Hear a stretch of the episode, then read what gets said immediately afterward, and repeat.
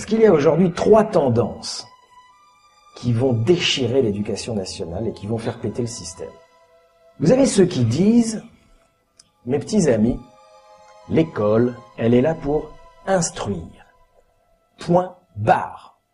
C'est-à-dire transmettre des morceaux de connaissances, de géographie, pendant des tranches d'heures à des groupes d'élèves. Nous ne sommes pas des travailleurs sociaux. Nous ne sommes pas des animateurs de MJC, nous ne sommes pas des psychologues, nous sommes des enseignants. Foutez-nous la paix avec les problèmes des jeunes. Nous ne connaissons pas de personne, nous ne connaissons que des élèves, d'accord? Et si Karine subit dans sa famille de la part de son beau-père depuis l'âge de 10 ans des nanana nanana nanana, d'accord? Qui fait que quand elle arrive en classe, elle n'est pas très euh, réveillée pour faire ses devoirs et tout ça, ça n'est pas notre problème. Que les gens dont c'est le problème règlent le problème de la famille de Karine, mais moi, je suis professeur de géographie, qu'on me foute la paix avec les problèmes sociaux. Et donc, si vous me laissez faire de nouveau mon métier, vous verrez que l'école, de nouveau, sera une école qui fonctionne et qui aura du travail pour tout le monde et que ça sera bon. Donc, vous avez toute une première tendance. En gros, ce sont les ayatollahs républicains. Régis Debray, Elisabeth de Fontenay, Finkielkraut, toute la bande. Bon. Et donc, et donc vous avez une deuxième tendance. Deuxième tendance qui dit, mes petits amis, il faut que l'école arrête d'instruire, c'est-à-dire de transmettre des morceaux de connaissances débiles, d'accord, qui ne servent plus à rien. Les élèves en savent plus sur les États-Unis en regardant Internet et la télévision qu'avec leurs cours de géographie, d'accord. Donc, et, puis une, une jeune fille qui subit un inceste dans sa famille, il faut prendre ça en compte, d'accord. Et donc, L'école doit s'ouvrir sur la société. Il faut que l'école arrête d'être cette espèce de lieu incroyable où on enseigne des machins côte à côte, etc. Il faut faire rentrer à l'école la vie. Il faut faire rentrer à l'école. Et, et donc l'école, elle n'est pas là pour instruire. Ce n'est pas ça sa mission. L'école, elle est là pour éduquer. C'est-à-dire éduquer à la vie en société. Et donc il faut qu'à l'école, on parle d'autre chose que du programme de géographie, d'accord? Il faut qu'on parle de l'entreprise, il faut qu'on parle des partis politiques, il faut qu'on parle de la vie, bref. Donc ceux-là, ce sont les pédagogistes. Et puis vous avez une troisième tendance, hmm. beaucoup plus silencieuse, beaucoup plus discrète et beaucoup plus dangereuse. Et la troisième tendance dit, mes petits amis, l'école, elle n'est pas là pour instruire. C'est fini ça. Elle n'est pas là pour éduquer, c'est pas son rôle. L'école, est là pour former. C'est-à-dire que quand on sort de l'école, on doit avoir un métier. Eh bien, ceux qui sont le mieux placés pour savoir quels sont les besoins dans les entreprises, ce sont les entreprises. Et donc, il est absolument indispensable que ce soit les entreprises maintenant qui déterminent les contenus des programmes scolaires. Ok? Laissez les entreprises s'occuper de l'école et vous verrez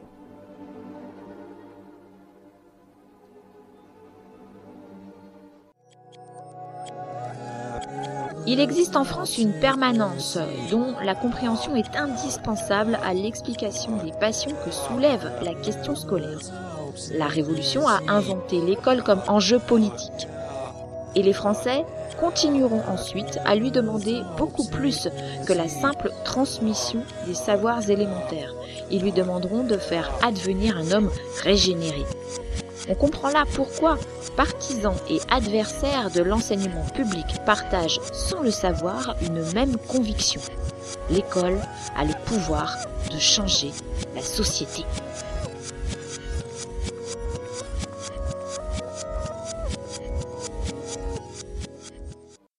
Et alors cette école, cette école de Condorcet, nous allons la perdre dans très peu de temps maintenant. Cette école va être privatisée va être privatisé parce que c'est le dernier bastion de politique publique qui résiste encore à la privatisation et que l'Union européenne veut privatiser le marché éducatif. L'OCDE, c'est le, le, le, club européen dont l'objectif est de nous faire passer la pilule des privatisations. En habillant ça avec des termes. Hein. La réforme du lycée, le lycée modulaire, le lycée à la carte. Comme ça, le privatisation, marchandisation du système complète. Et donc, euh, donc cette phrase, écoutez cette phrase magnifique d'un rapport de l'OCDE de 1999. Les perspectives de profit pour les investisseurs institutionnels. Vous savez qui c'est? Maintenant, on le sait depuis le crack, là. C'est les assurances, les fonds de pension. Donc, des gens qui ont des milliards à jouer en bourse. On appelle ça les investisseurs institutionnels, les zinzins. Eh bien, les perspectives de profit sur le marché éducatif, c'est-à-dire si on arrive à péter l'éducation nationale et à ouvrir un système de marché éducatif, les perspectives de profit sont de l'ordre de 1 à 7, c'est-à-dire 7 euros ramassés pour 1 euro investi, quand elles ne sont que de 1 à 2 sur le marché de la construction automobile. Rapport de l'OCDE 1999. Est-ce que vous croyez que les zinzins sont assez zinzins pour laisser passer une perspective de profit de 1 à 7 Et donc il faut péter les éducations nationales en Europe et c'est déjà commencé.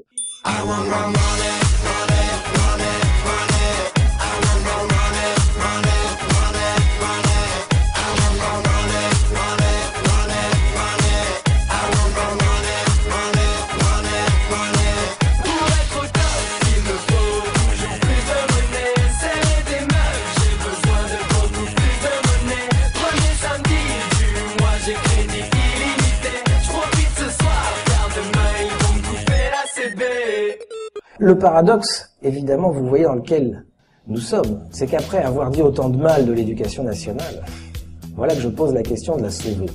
Parce que, soit on la laisse crever, et on passe au système tout privé, tout marchand, avec rémunération des profs à la performance, rémunération des profs au nombre de diplômés à l'arrivée. Et donc ça, ça arrive en France à toute vitesse. et les profs seront d'accord.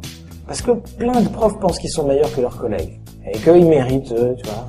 Et donc, et donc, pour le meilleur ou pour le pire, on va, on va perdre cette école. Pour le pire, ben voilà, le pire, vous savez ce que c'est. Ça s'appelle des logiciels éducatifs. Ils sont prêts. Tous, Bayard France est prêt à inonder le marché. Vous n'avez plus besoin d'enseignants. Vous travaillez chez vous. C'est les logiciels qui vous notent et qui évaluent votre niveau de progression. Et donc, évidemment, pourquoi l'Europe veut faire ça? Parce qu'elle pense qu'elle va rafler le marché éducatif mondial. Va piquer le marché en Australie, en Inde, au Canada, etc. avec ces logiciels-là. Et les autres pensent pareil, tout le monde pense pareil. Ça s'appelle la concurrence libre et non faussée.